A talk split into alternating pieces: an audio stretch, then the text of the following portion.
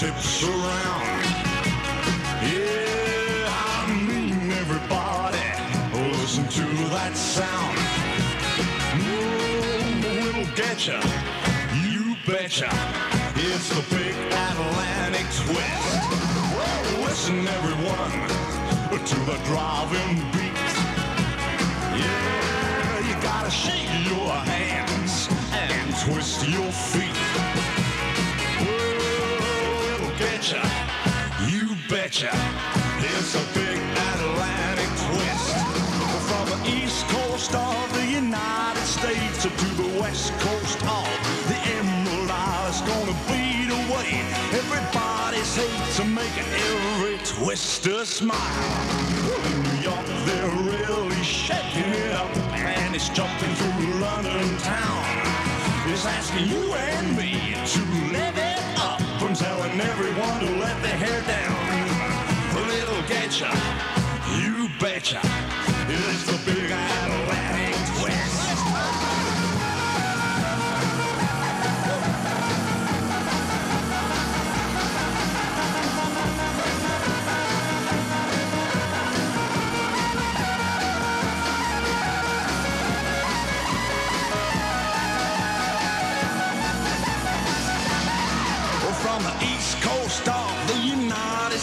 To the west coast of the Emerald From the east coast of the United States to the west coast of the Emerald Isle. That is, I mean, the expression I mean just comes so wholly off one's tongue when you listen to that. That is Ray Dexter. Heard of him? One of Joe Meek's boys who um, recorded that, or it was produced by Joe Meek in 1961 and is called Atlantic Twist. And what I wanted to underline, it's one of my absolute favorite songs of all time because the uh, quote instrumental interlude, as we used to call it, is just wild. It is off the charts. The song itself is so lame as to be, uh, even in the light of the time. I mean, I lived during the time of the uh, twist and Chubby Checker, and it was wonderful. But I mean, it was sort of like the hula hoop, you know. But uh, that song is so bad, and then it throws in this like the entire world is collapsing. I mean, uh, there was a song by the Buckinghams called Susan when it was uh, they sort of uh, much much later, like 1969, they uh, tried to do something like that effective, which in which everything is just falling down. And you notice the number. Go back and listen to it. Go back and listen to the sort of like a thumb going on the record, but it's then it goes higher and higher and higher, and uh, it um, sort of symbolizes the complete destruction of the entire known world. But I wanted to uh, continue just briefly today. I've got two podcasts. It's we've had a just whatever's going on. Um, David Zahl in uh, Mockingbird said something about one's mojo is back. I, I it is funny. I do get these podcasts just descend. They usually descend in terms of a piece of music and you'll hear something at the end that cracks me up too, but not as much as Atlantic Twist by Ray Dexter. And uh, we're continuing the theme uh, of the um, a normal life or even a lame life, because many of us leave, uh, lead uh, rather lame lives in so many ways. We they're all sort of almost, you know, we wish we, if only we'd, if we only had little guts, if we only had a little courage, if we'd only stepped out in faith, if we'd only not just sort of let things pass, especially if you're English. I mean, the English make an incomplete lifestyle of um, kind of choking and uh, uh, enervation and paralysis. Uh, it's the story of every uh, uh, friendship uh, you've ever had or marriage proposal in the British Isles. It sort of happens by chance, if it happens at all. And a lot of people just end up, life just completely goes by because there's such a paralysis when it comes down to the to the moment and to the pivot. There are no pivots. Um, and they're not as many as people think, even in our lives, um, unless caused by drugs or alcohol or something like that. The. Um, power of the song lies in the fact it it it it, it um, underlines and strengthens the statement that I made that um, the moments of truth in your life are non sequiturs. Um, this is every rock song would tell you this. You know, I mean. I saw her again late last night. Da da da da. You know, um, what, what, why was that? Pretty flamingo, you know. Um, she brightens up the neighborhood, but I happen to see her. and, um, you know, my wife's smile 50 or was it 60 it was a little i mean you know it was a non sequitur to my life. I was carrying a lot of books. It was the um, the spring of 1970 and all the college classes had uh, shut down because of kent state and the uh, Cambodian invasion bombings, and it was uh, just awful. And here I was just trying to get through so I could go to another college and uh, carrying all these books and in the middle of a rain. And who should I run into but uh, someone whom I got to know very well, but considerably later. But I did run into her. Now, the non sequitur, I just want you to think about that. This is the the um, the reason I want to say it. I want to say uh, I want to underline it, and then I want to uh, just what's the word? I want to slightly spread it out just a little bit, spread the muck. But in this case, I believe it spread the observation and the empirical truth of living. And it's from a Christian view. Remember, this is God is in. This is the whole. This is a, this is empirical exist empirical proof of the existence of God. I was doing a, a grace for a for a wedding rehearsal in which the two people had met overseas, and it could not have been more. I mean, bringing two totally different worlds together, which already had been, I mean, each of the worlds already had involved non sequiturs, and then all of a sudden we were here, and I said, you know, this this very event is empirical proof of the existence of God, and everybody laughed with recognition because it was. And um, what I want to say is that the non sequiturs of life, and I got a really remarkable letter from Ryan Alvey describing uh, his own experience in certain different expressions of this uh, uh, really uh, religious understanding of the nature of God's work in your life.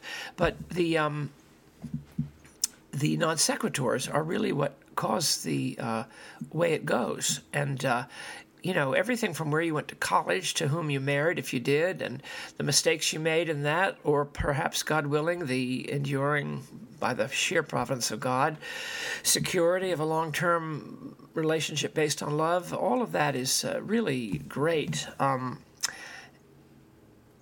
but you really do look back on your life, and this the point I want to make is that you have to be empirical about your life. You, you look back on your life, and you or you look back on anything, and there's a sense in which you need to be a scientist. That is, a scientist is someone, in theory, we talk about science a lot these days, and I take it with a grain of salt because science, in quotes, has become a kind of narrative, in quote. All science is, is the study of what is in order to categorize and understand what takes place. That's all science is. It's the, it's the observation of what is in order to come up with some kind of understanding of what, of what takes place, generally speaking, in life based upon what you've already observed has taken place. So you look at your life, you you would there are all sorts of narratives you'd like to impose. There are all sorts of things that you wish had happened, but all the material you have, here you are, you're 50 years old, or you're 35 years old, or you're 80 years old, and all the material you have to look at the how God worked is what actually happened. You can't really impose a narrative. Maybe there were certain factors that were related to demographics or to ethnicity or to certain elements in your nuclear family that were extremely important, and those are all important. But the but they they um, you know the Buddhists use the um, word dependent arisings. They say when you look back upon a life, its dependent arisings because it was a number of different things that sort of accidentally came together. This there was this father,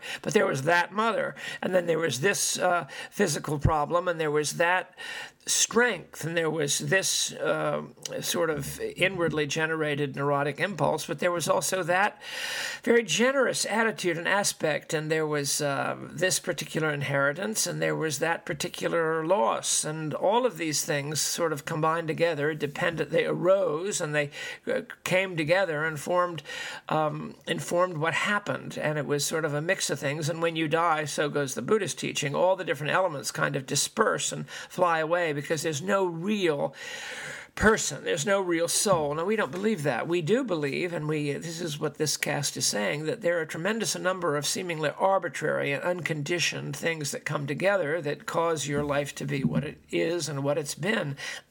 and those are worth study. And if you look at what you have, what's happened, that is a clue to what will happen next. That's why the principle that is so important. You don't hire a person based upon their ideology or some um, some arbitrary thing that they have that's secondary. You hire the person because of their personal characteristics. In other words, you hire a person who would probably do well in any job. Uh, it's not that they're necessarily a great photographer or that they're a great track star. Those are possibilities, and they they do make a difference, perhaps for a time in life. But how can I be a good photographer now when I can't see very well? You know, maybe one time I was, but now it's it's really what you might call luck or providence if I get a good picture.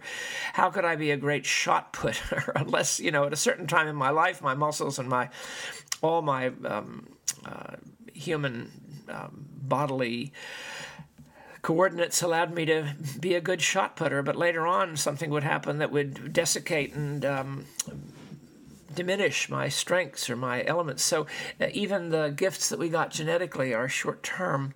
And what we have to say, what happened? What happened in my life? Usually we don't even know. We don't study it very objectively. We sometimes only see part of it. We see part of what happened, but later on we find out that something else was at work. And in fact, it was usually the non sequitur of God's life, God's love. I mean, see um, Manon of the Spring. I mean, that French movie, which is based on a novel, see Manon of the Spring. I mean, uh, the providential elements that go into the birth of his son and then his. Uh, the daughter and the granddaughter and the right hither and yon, uh, the elements that create the skein, S K E I N, of um, Manon's life uh, are. Um, dependent arisings and he and, and he only sees what's true because a sort of a greek kind of a cassandra an old lady who's blind and she tells him sitting outside the church one day what really happened in his early life with uh, with a woman, and he never knew. And he's uh, 80 and ready to die, played by Yves Montand. You, you, but then he sees it. So even if we study it, we may not see everything, or we may be, we may, we may deny part of it, or maybe that an element of what happened is not known to us. That is very often the case. But the um, boy, do you see it in the new uh, season nine of Meurtre Murder in that French remarkable television show. The last episode of which in season nine is Murder in Lisieux. It's a deeply Christian episode about the Carmelite followers of Little Teresa, Saint Teresa of Teresa of Lisieux, and uh, a murder mystery, and a man finding out who he is because he didn't know. He really didn't know. He thought he knew, but he didn't know. Nobody knew. Even his mother didn't know. And his mother's well, I mean, even the person who should have known, well, she sort of knew, but she's the only one, and nobody else did. And he finds out in his uh, sort of early forties, uh, late thirties at the most, who he really is. So even, but my point really is study, observe the um, non sequiturs of your life. Study them. I've got about. Usually they're connected with the phosphorus. And I showed a photograph to David Zahl recently a photograph that had come up in connection with the death of someone, an old an old friend, and I showed this. Uh, this snapshot from long, long, long ago, and David immediately said, "Phosphorus." Well, I mean, what I what he meant by that and what I mean by that expression is these moments of these non sequiturs, these strange developments. How did you know you'd meet that person? When you did meet him, when you did meet her, when you did first encounter this or that. It's um, if it's not dependent arisings, uh, we believe more accurately that it is. Uh, the non sequitur of God's provision for you. And if you see your life that way, you'll often see a providential hand in it. And that's why I wanted to focus on that. So I just have uh, two things to say, and then um, one more. one of Joe Meek's great non sequiturs, sort of, kind of. They're all non sequiturs. The first is that um, the events in your life uh, it, by which God and through which God has worked are, and I'm going to go out on a limb here, you may disagree, and it might be considered too strong a statement, but let me say it anyway. The events that uh, were pivotal, final, decisive in your life, the occurrences, situations, moments that were uh, decisive were non sequiturs and it was the non sequitur that led you in this or that direction with this or that person. And that is, what is it? That it's like what is it the road less traveled And uh, what's the line of Robert Frost, The Road Less Traveled? And that meant everything. What is it? That was the something of everything. Uh, the road less traveled, but it was a road that you came upon in the in a forest, and and the road you didn't expect to find that road, and the coming upon it when you did was a non sequitur, and the road itself was a non sequitur, and yet look what happened. Look at the. This is a wonderful way to view your life. It's true of the Bible. All things work together for them that love God all things work together. I believe that. I really do believe that. And I believe it not on the basis of a, of a narrative or a wish. I, I believe it purely on the basis of the empirical study of my own life, which even, even so is probably um, missing out vast elements, which, if I knew them, would underline even more strongly and more emphatically the. Um, uh, the power of the God-given non sequitur. And the other thing was only study what's true. Don't study what you'd like to have been true because the events themselves, the non sequiturs themselves, are actually marvelous. And if you if you don't um, sort of if you if you slough them off on the one hand or suppress them or don't wish to think about them, and often I I am someone who just wants to suppress a, a bad non sequitur, and yet that prevents me from um, reaping the harvest of the comfort that God actually did plainly. The events show demonstrate beyond the shadow of a doubt that God worked in the non sequitur. Well, that's part two, empiricism, in other words.